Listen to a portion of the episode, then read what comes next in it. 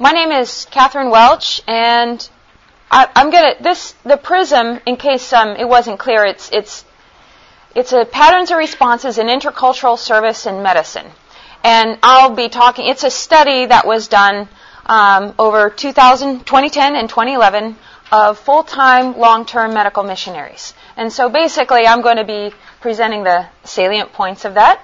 Um, and so learning objectives, we all have to do this for these talks. Uh, so basically, I just want to say that I was not a part of the working group. I'm not a part of the study group. I am one of the respondents of this survey. I have been on the field as a pediatrician for 12 years. And when I contacted Mark Strand, I said, this was a brilliant study. We need to present it. Would you do it? He says, I'm not going to be here. Go for it. Um, so I have their permission, um, and most of everything is really is taken directly. Either it's a quotation from one of the respondents, or it's a quotation from the study itself, and or I'll cite other uh, sources that uh, reinforce the points that are made in this study. And so basically, just I found this interesting point. Uh, medical missions uh, in Catholics have been doing it since the 14th century, and Protestants uh, got a little bit later start in the 1770s. But it's interesting when you look at the history of missions and medical missions uh, that there has been a tension between traditional missionary work, church planting, and medical missions. There's been a tension all along. And so I'll read this quote for you. Uh, missions have been largely content to ignore the need for a developing policy in their medical work, to launch new ventures with little reference to the lessons or the experience of fellow missionary societies, and to leave the conduct of medical affairs solely to the rank and file of what is, after all, a highly individualistic profession. Now, that was a quote from 1952. The, it was presented to the Church Mission Society at their annual meeting. And there have been I can find several quotes from the late 1800s that reflect a similar sentiment, and it's a sentiment that still is reflected today. Oh, thank you so much. And so, just to talk about, okay, what is this survey, and how was it done? It was an online, uh, and it was also done in print um, for those without good um, internet access or without secure uh, internet access and it was open from February 2010 to March 2011, and a total of almost 400 valid responses. And so basically, they define medical missions in this paper, and it refers to the enterprise of long term cross cultural missionary service through medical work under the auspices of a Christian missionary organization. It does not mean the concept of short term medical missions or secular medical missions, insofar as you have a person who is a Christian working in a secular environment but not sent as a missionary. Not to say that they aren't doing mission work as a tent maker, however, but that's not um, the definition um, referred to in this paper. And so they included medical missionaries, which included doctors and nurses and other allied health professionals. You had to have been doing your work more than two years of time living in the host country. You had to be an expatriate in that country. It includes uh, missionaries on home assignment. So in that they're they're actually not at the present time living in their host country, but they still count because they're going back and they have been serving. And you have to be associated with a Christian organization. And it was all in English, so you had to know English well enough to complete the survey. So, who are we? Of the 400 uh, full-time medical missions, about 50% of us work in private hospitals. Um, 12 and a half work in the government hospitals or clinics. Um, in Asian countries, that was um, risen to almost 25%. They, um, I don't have a study to show you, won't present graphs, but basically they broke it down into where you're from, where you're serving, and all the demographics involved in that. So they can delineate, you know, who is saying what, where. Um, and we'll get to more of that. And so that's half and half, male, female. And um, the mean age was almost 44 years old, so not that old, which is great.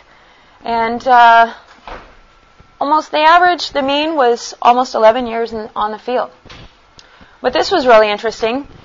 Eight medical missionaries representing 18 different countries are serving in 67 different countries. So it was a very broad uh, representation of of um, medical missions today. And so here's um, of the people that responded. Uh, this is the uh, percentage breakdown of the specialties. Um, and so other might mean any anybody not included there. Uh, we need more dentists and we need more pharmacists. we need more mental health specialists. So um, bring it on. Um, if you don't know how you can work, you can talk to me after. But this is an estimate. Um, just overall demographics of the world at large, medical missions at large, they estimate that there are actually fewer than 1,000 missionary doctors serving two or more years. Um, and that's doctors. And there are approximately 1,000 nurses and other allied health professionals. So altogether, just 2,000 people serving in medical missions in from you know Christian mission sending agencies. That's an estimate. There's no real hard data to prove that. It's just what they guesstimate from from the data and from being involved.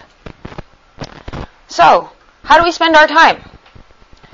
So, most common was direct medical care. There's also medical education, community health and development work, leadership of healthcare facilities, meaning um, hospitals or clinics. Um, it could be a Christian or it could be secular. And building a local faith medical fellowship. This isn't church planting. It's sort of you have a student association and you're working with a, a student Christian association or sort of uh, in or you're working with a Christian medical dental society in the host country. And almost everyone responded more than one. So you most most mission most medical missionaries are serving in multiple roles. But this is how it broke down as far as the time. So, identified by the respondents, here are some top challenges. Not enough qualified workers. And this would mean in their host country, either as expats or in the nationals they're working with. They experience poor cooperation with the local system and an ineffective bureaucracy in their host country. There's not enough money or equipment, and that's in either through their organization or in their practice. Regarding number four was a lack of strategy to guide it, and that is regarding their sending organization.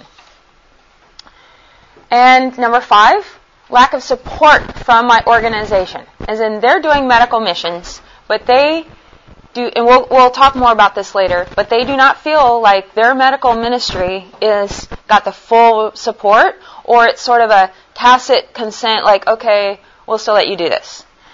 Um, and there's no plan for sustainability, either regarding their mission sending organization or the host country. And so here are some other comments. Um, in the survey, they responded to set questions with set answers, and then there was always a space for write-in comments. And so here are some of the comments. Um, lack of an established role, that meant, you know, the, the missionary didn't feel like, they felt like they were kind of floating, trying to find their own way. Um, not sure exactly what they were supposed to be doing or when. Um, the services are not needed. You know, they just felt like, gosh, why am I here? You know, I wanted to do medical missions and the role that they perceived they were supposed to be doing, they just felt it wasn't a good fit. Poor work ethic uh, among the nationals or maybe some of their team teammates. No leadership in national institutions.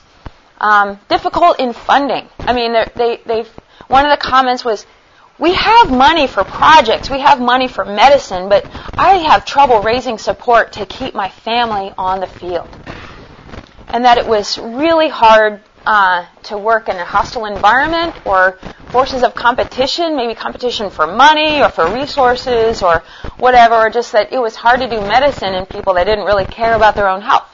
Um, so those were some of the comments. Well, the survey also addressed the, the satisfaction in their work or their role as a medical mission and saw regarding the balance of medical and non-medical aspects of their work, South America and Asia, those missionaries working in those countries reported the most satisfied. This is not South American or Asian missionaries. These are people, these are expats working in those countries. They reported being the most satisfied with their work. And in Africa, they reported the most unsatisfied. And and workers in Asia spend the least amount of time in clinical medicine. Um, that may be that means doing direct care. It may mean that they're involved in clinical care, but through um, teaching medicine. Like they're not responsible for the clinic, but they're overseeing other doctors in their own clinic.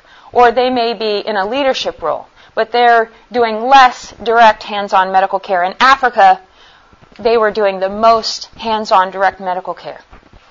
And so one, one thing that on several questions they delineated between the Americans responding and the non-Americans, um, and that expressed the same degree of satisfaction. Uh, regard, so, and it, it, the Americans and the non-Americans agreed the same. Whether you're in Asia, most satisfied in Africa, less. It was the same between Americans and non-Americans.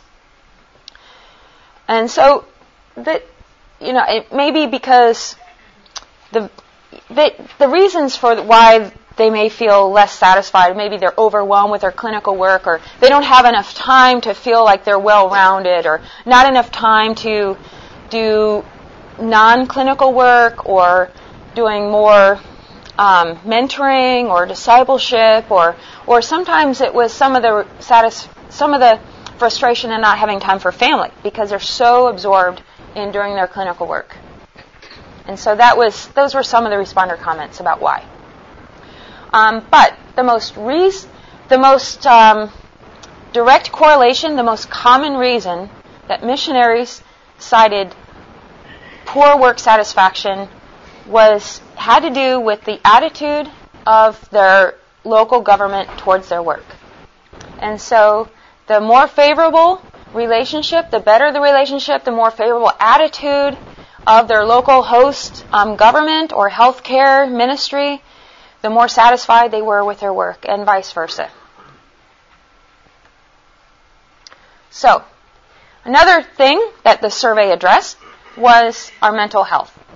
And so, when I say that 50% of medical missionaries responding reported significant levels of anxiety. Now, this was not a survey, this was not a validated survey of mental health. It was basically rate your level of anxiety on a scale of 1 to 5. And so significant levels were determined to be when a responder reported level 4 or level 5 anxiety or depression. It was just a self-assessment of how you are doing over the last in general, over the last year, how do you rate your anxiety or depression levels? And so 50% are suffering significant anxiety. A third of us are suffering significant depression. It was higher in South America, Africa, and the Middle East. And again, non-Americans and Americans are affected equally. Um, it was not more Americans are feeling more depressed or more anxious. And it did it didn't relate to the purpose of their work, but it, it did correlate, again, to the attitude of the local health authorities towards their work. And the depression and anxiety scores were correlated, meaning that if the person reporting more anxiety was also going to report more depression.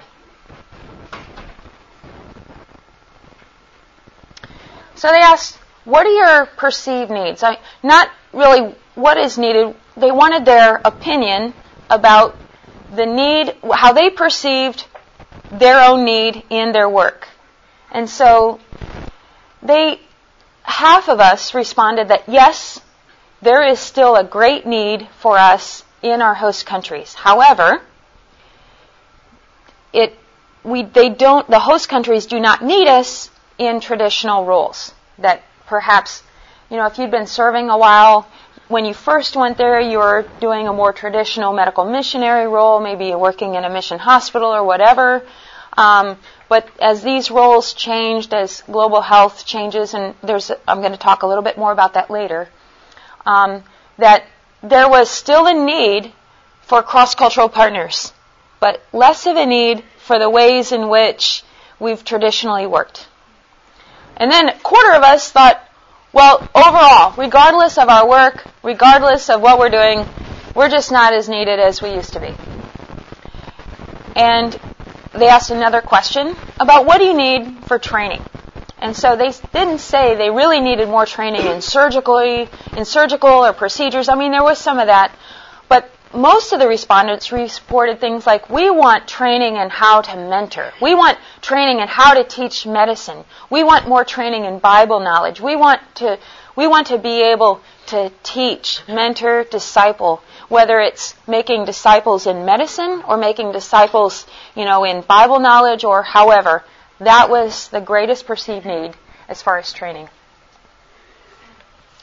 So the study also looked at how is your sending organization supporting you?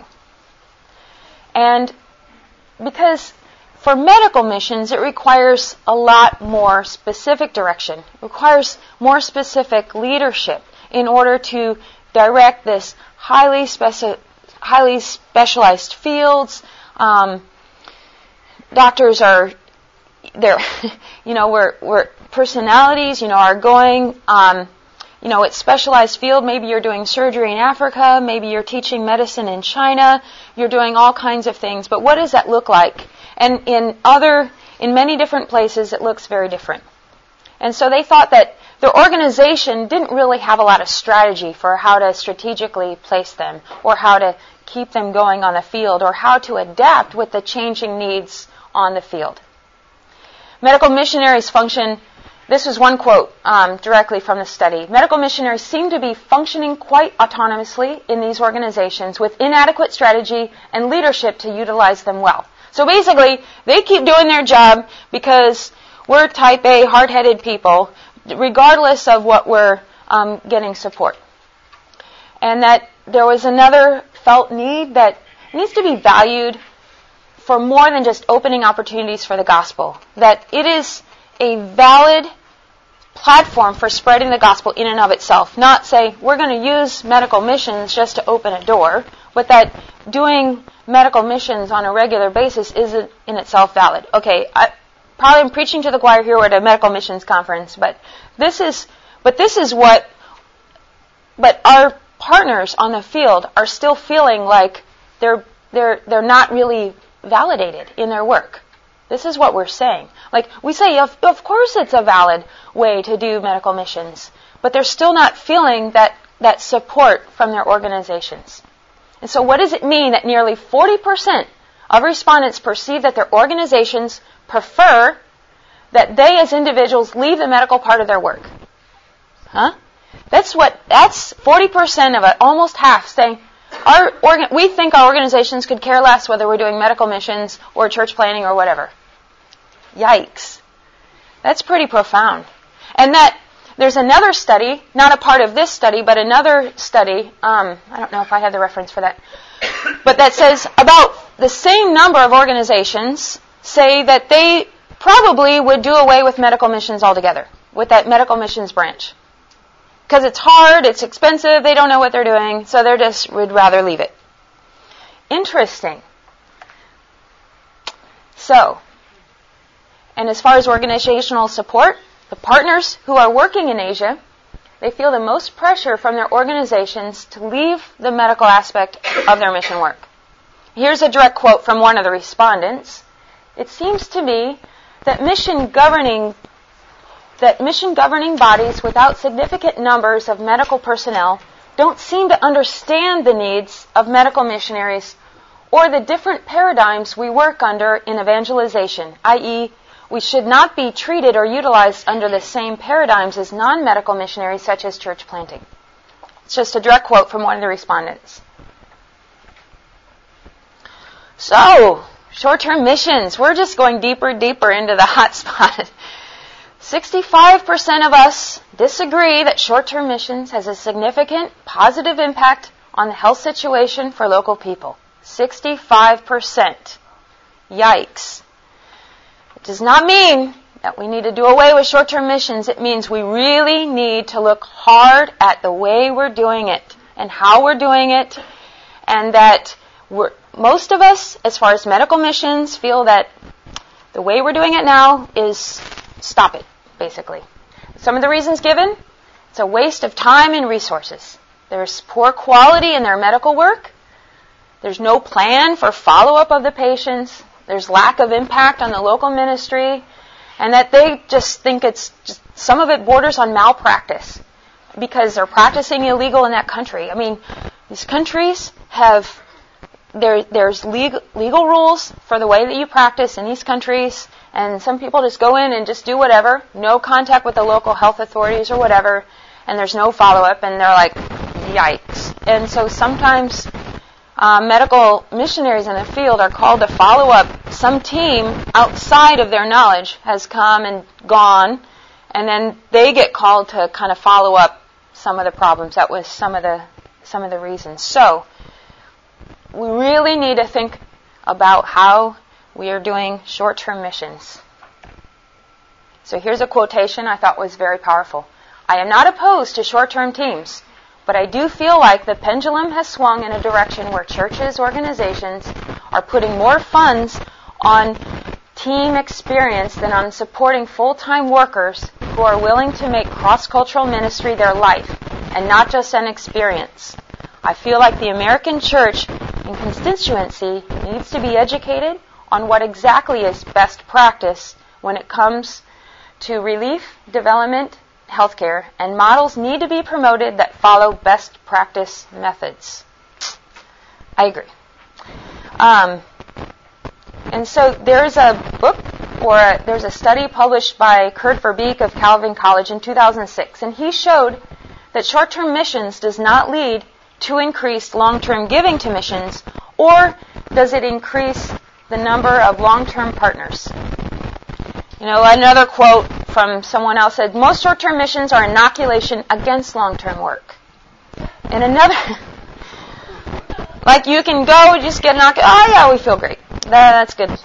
Another mission leader says that, you know, short-term missions is a leading reason why there are not long-term partners.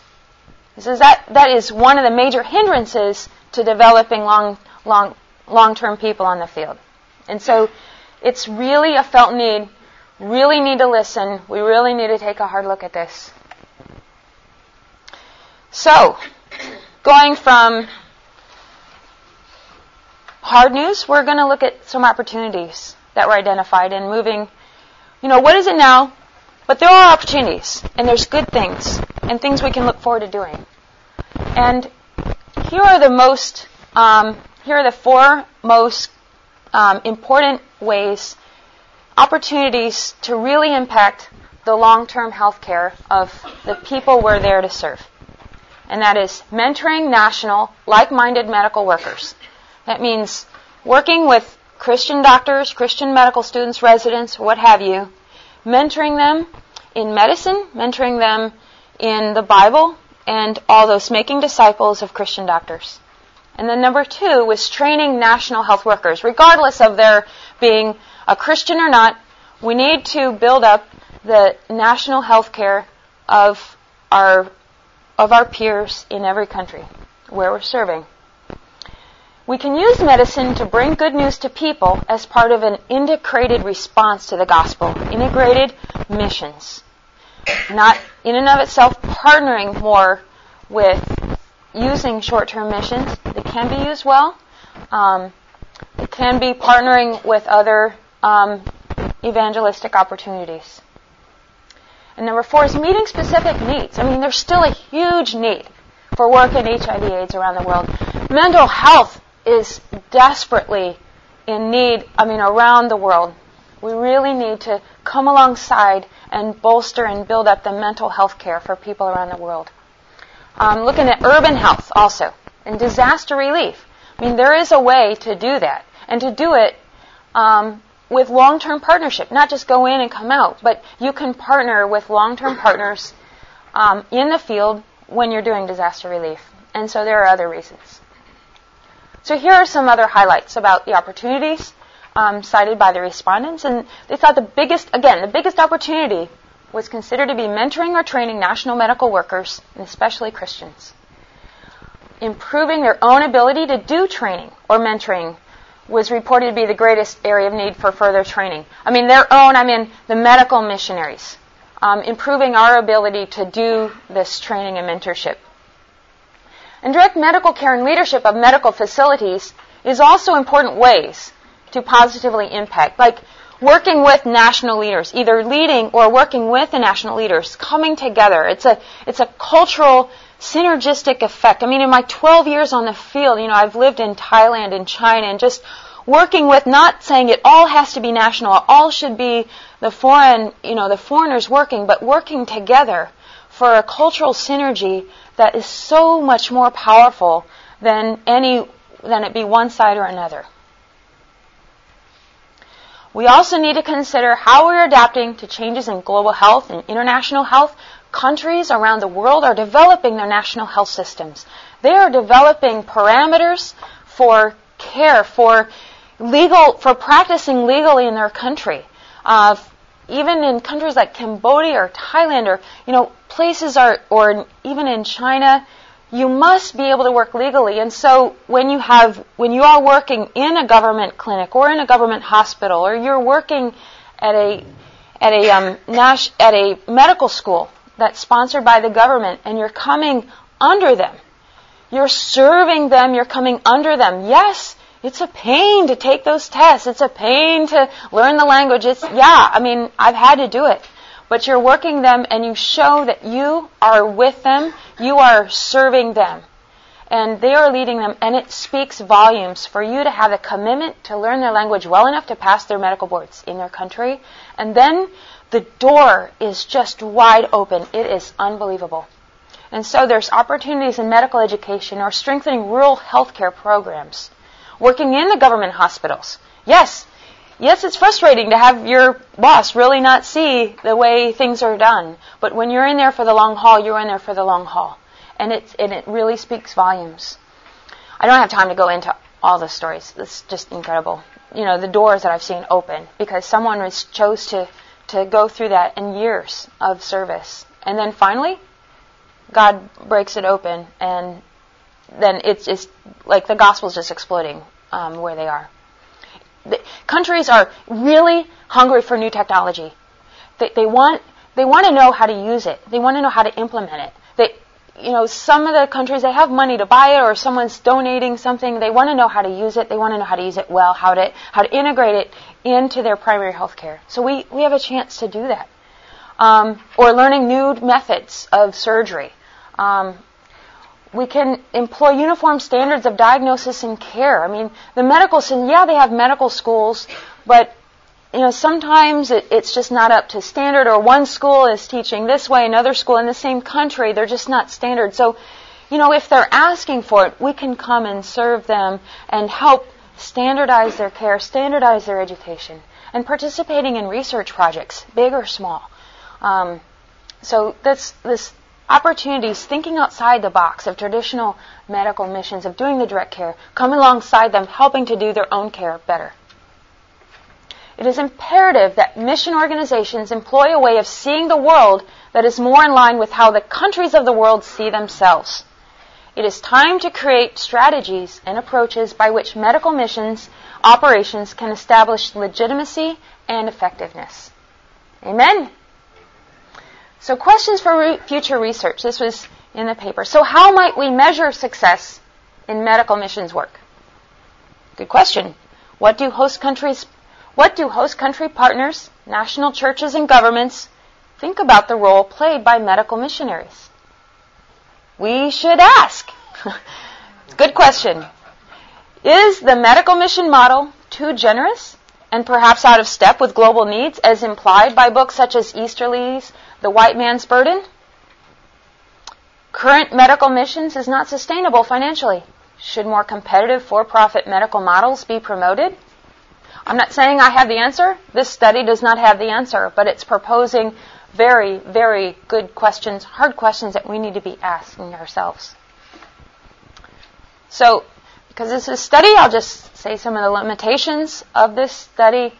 It was a self-selected population, but we had a response rate of 54%, which is pretty good. study really was not designed to assess the ministry success of medical missions. It was just designed to take the pulse of current long-term full-time partners in the field.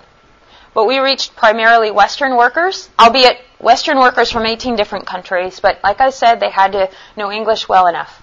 So in the future, we may be looking at missionaries from China or from Ecuador or whoever else and, and really looking at reformatting this study to, um, to learn this. And Contact info. This study is not yet published, so I cannot give you a copy of this study. It is copyrighted under Mark Strand. Um, I don't. Uh, you can contact Mark Strand. Um, look at it. Anyway, this is the CMDA, the Christian Medical Dental Society Medical Association Working Group. Mark Strand, Alice Chen, Tina Slusher is here, Alan Peltier, John Mellinger. Um, take copious notes. This will be on the internet, and we can't pass it out. But you might be able to talk um, to Mark Strand or one someone in the working group in order to uh, find out more about this or get more information about when and where it might be published. So we have. I allowed lots of time for questions. So, um, yes. My first question would be: You said 65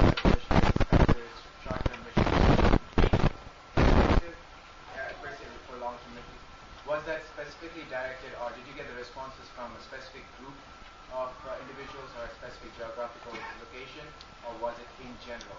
In general. In general, overall, over all the regions, it was it was pretty it was pretty consistent, and and the question was formulated basically it was on a scale of one to five, and then it was basically um, strongly disagree, disagree, or neutral, um, and it kind of rated like that.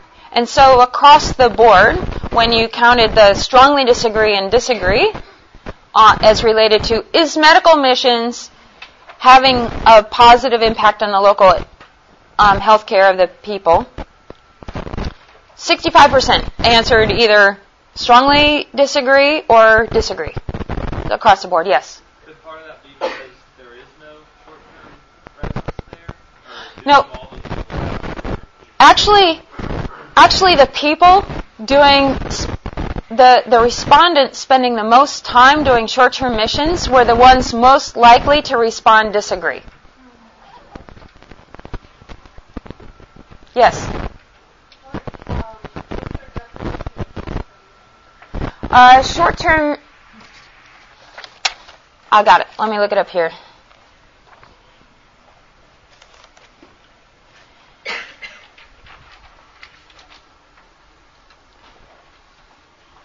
Short-term is defined as travel by a group of medical workers to a foreign country for medical work from two days to a month in length. Yes? Um,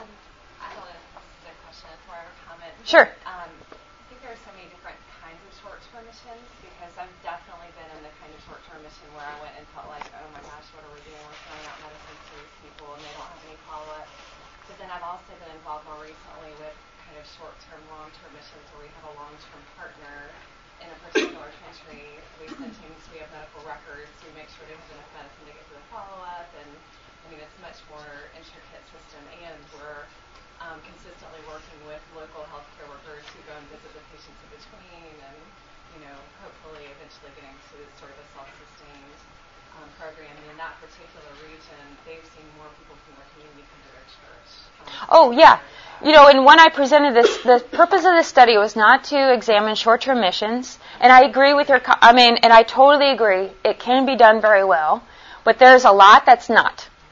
And so, the, and it, it and it was just a very, pretty profound statistic. Um, that it's not to say that there, there, there are models for great short-term missions, um, but so that was, it's not to say to throw it all out, but it was really listen to your partners. We need to rethink how we're doing a lot of it and paying and being more proactive in the relationships and just how you're doing it, making sure that it is legal because it, the the international health scene is changing, and so just the legality of doing um, medical work in certain countries where it used to be you could do it, but now there's a lot more red tape. Yeah, red tape, bummer, you know. But that's the way we have to respect the countries in which we're serving. Yes, in the back.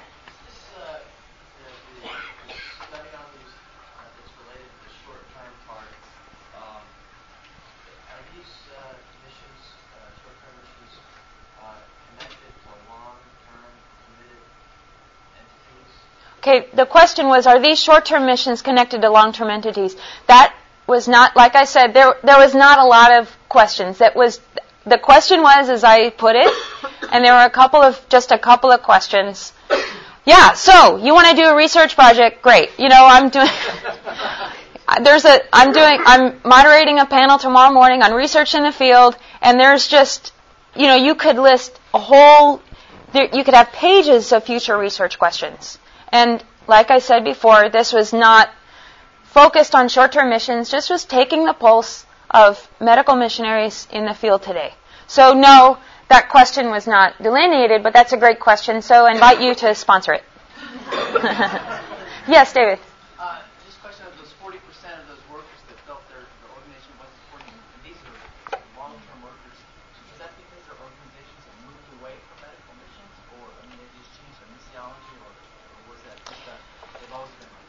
Well, it was some of both. It was some that some have felt like they they've been in the field and their their agency you know shifted focus or there was a change in leadership and then the the new leadership didn't quite understand what they were doing or it was that sort of the strategy in the field had to change and so it was like they were willing to adapt and change but their organization quite didn't know how what that would look like does that make sense? And so it was a variety of reasons why they didn't feel the support. Or sometimes some of them just they didn't uh, they didn't know quite how to do it from the very beginning, but they were really committed to to doing their work. And you know, it might be that that organization wasn't the best fit for that partner. But you know, sometimes it's hard to know before you go. Yes, Nancy. There's a normal evolution too to the medical ministry development, and we're struggling a little bit with that in our organization where we've had hospitals that are now running 25 and 50 years, and um, we're into the educational role.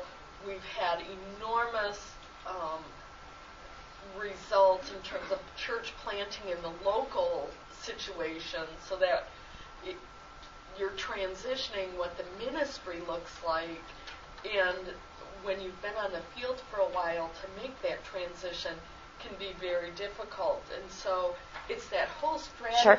piece in watching the growth. And yep. that's an area that we're really struggling with. Yep, being flexible and yeah. Yeah. So yes. Uh, two questions um, that both might have to do with future research, but one under the mental uh, practitioner's question: Was there any component that had to do with their their spiritual health or involvement, the spiritual support they received on the field, the, their involvement?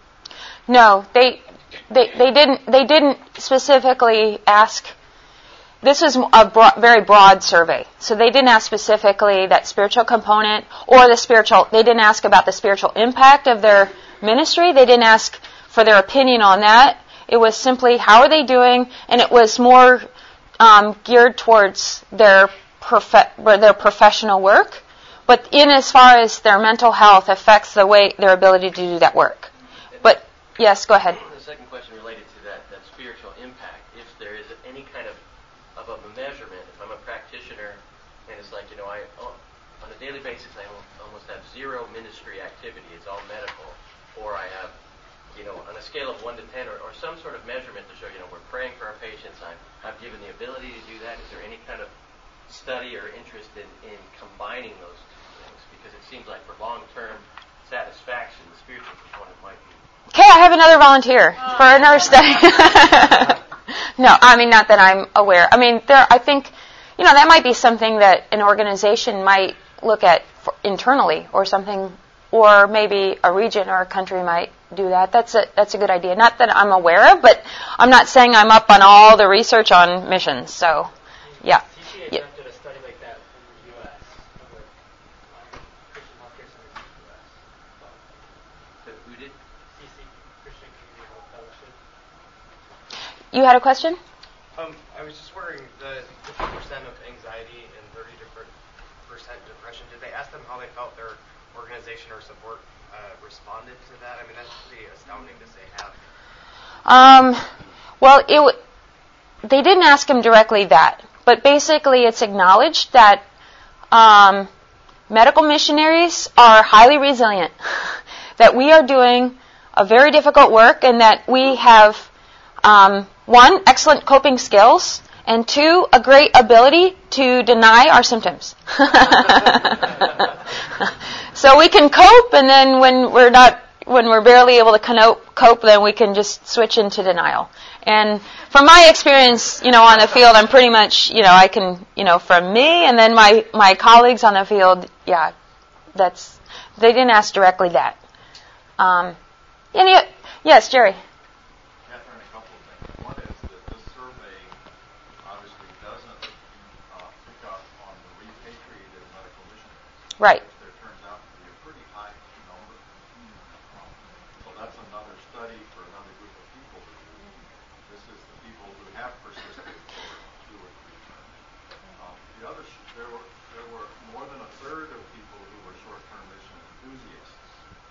And one of the questions we did a study here was, what do they do different? Maybe some of the questions people are asking, if there's someone who's an enthusiast who knows how to organize, bring in, actually have short-term missions held, uh, there may be a totally different outcome than the others who said the short-term mission drops in sort of unannounced into these multiple times. So I think there's, I wouldn't, I think it's, your point is, we need to re-examine short-term missions, not quit or give up on them. That's right. I'm gonna I'm gonna reiterate those points for those of you who couldn't hear for the and, and for the recording. Is that um, another limitation that I failed to point out is that we studied people actively on the field and not people who had left. And so, and there are many, there are also many, many other questions that I didn't really go over here. I thought this was um, enough, but it, it, but the people who have left may have quite different answers. Okay, the people who are on the field are people who are making it through two and three terms, and so the people who have left may also they have different perspective and would have answered these questions differently. We don't know, but that's another study.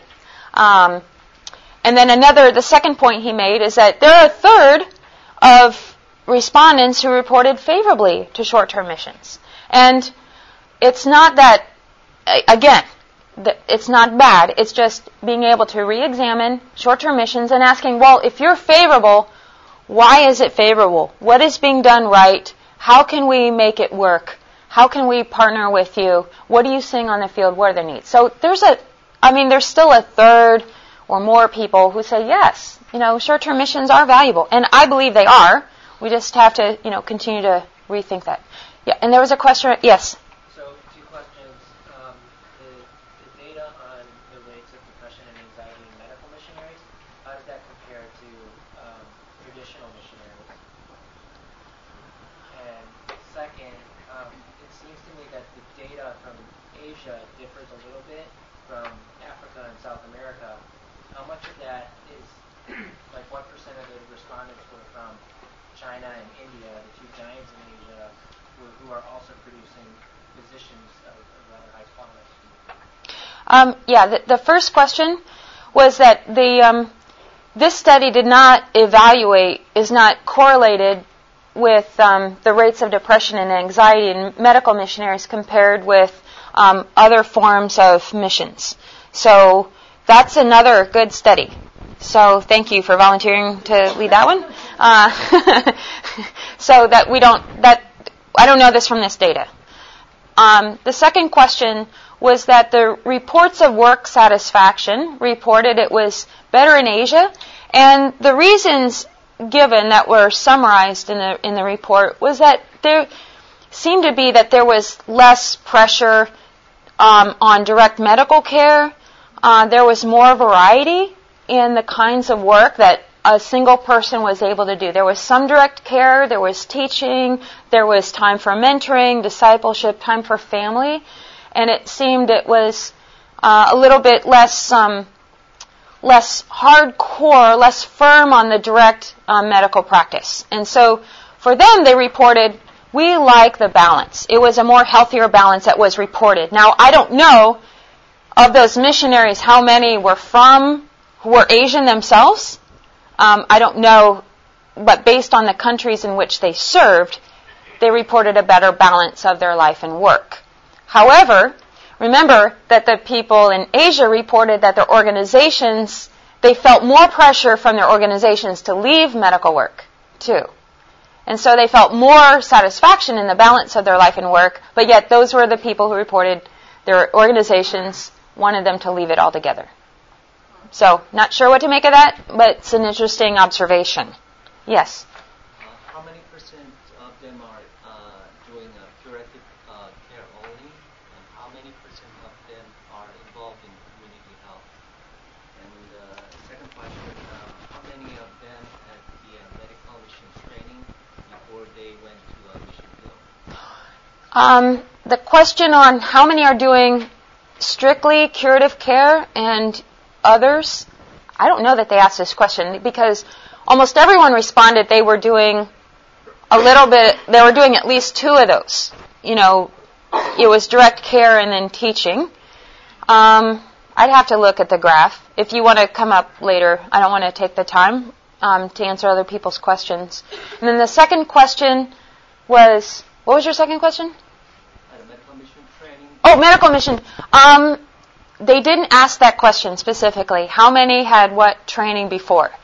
But whatever they, the people serving, and I think, actually, if I, I'm just making my own observation that I think pre-field training has become more and more common in over the last, you know, decade. I mean, I've been on the field for quite a while, and I'm seeing more of my newer colleagues having gone through some kind of training before they get to the field. But that doesn't that still doesn't necessarily mean that they've been trained in how to teach medicine or how to do mentoring or teaching directly. It's it's a lot about how to dealing with yourself on the field. Um, but there's still more pre-field training being done now than I think there used to be. Um, any other questions? Yes. You talked about how since if I understood right, from the late 1800s, that the, the traditional model of medical care delivered on the mission field isn't really working. A lot of agencies are starting to lean away from from that, from medical missions. Is there anybody who's looking at the solutions that are being offered by the people in the field? Uh, could be. I think you know. I think or, some organizations are really looking. But as far as your comment about it not really working, I wouldn't say that it's not really working. I would say that um, there's a tension between what's perceived as traditional missions and medical missions, and in some cases, yeah, I mean, we can all find stories like, well, they tried to do this and that clearly was not the right thing to do. Um, but there's still mission organizations that are establishing new hospitals in certain parts of Africa and still doing that. But that seems to be working in that context. And very good hospitals. I Yeah. No, no, no. I know, but I wouldn't say it's it's not. It's just also being aware that we need to look and really, you know, mission lead, you know, mission agency leaderships need to spend more time developing those relationships with national health authorities and developing the relationship and listening and talking and not have it all be all up to the the cross-cultural partner. I mean, yeah, the partner can establish those relationships, but what if you had more uh, strategic placement of other mission leadership to broker some relationships in a whole region, and then begin to place partners where there's a relationship already brokered instead of sending people and have them muck around and try to find out what they're doing. I mean, that's just one idea. Yes. Found that it's very effective before we do anything new with medical missions. We go in with a, a team and meet the local authorities to find out what do they want us to do, what don't they want us to do, and it takes us about a it's about a two week process. We go with our medical people and our church planters Great. together. It's been very effective. Okay, thank you. Um, you know, we're over time. Uh, you know, I'll be around for more questions. I want to respect your time in going to the next thing. Thank you very much.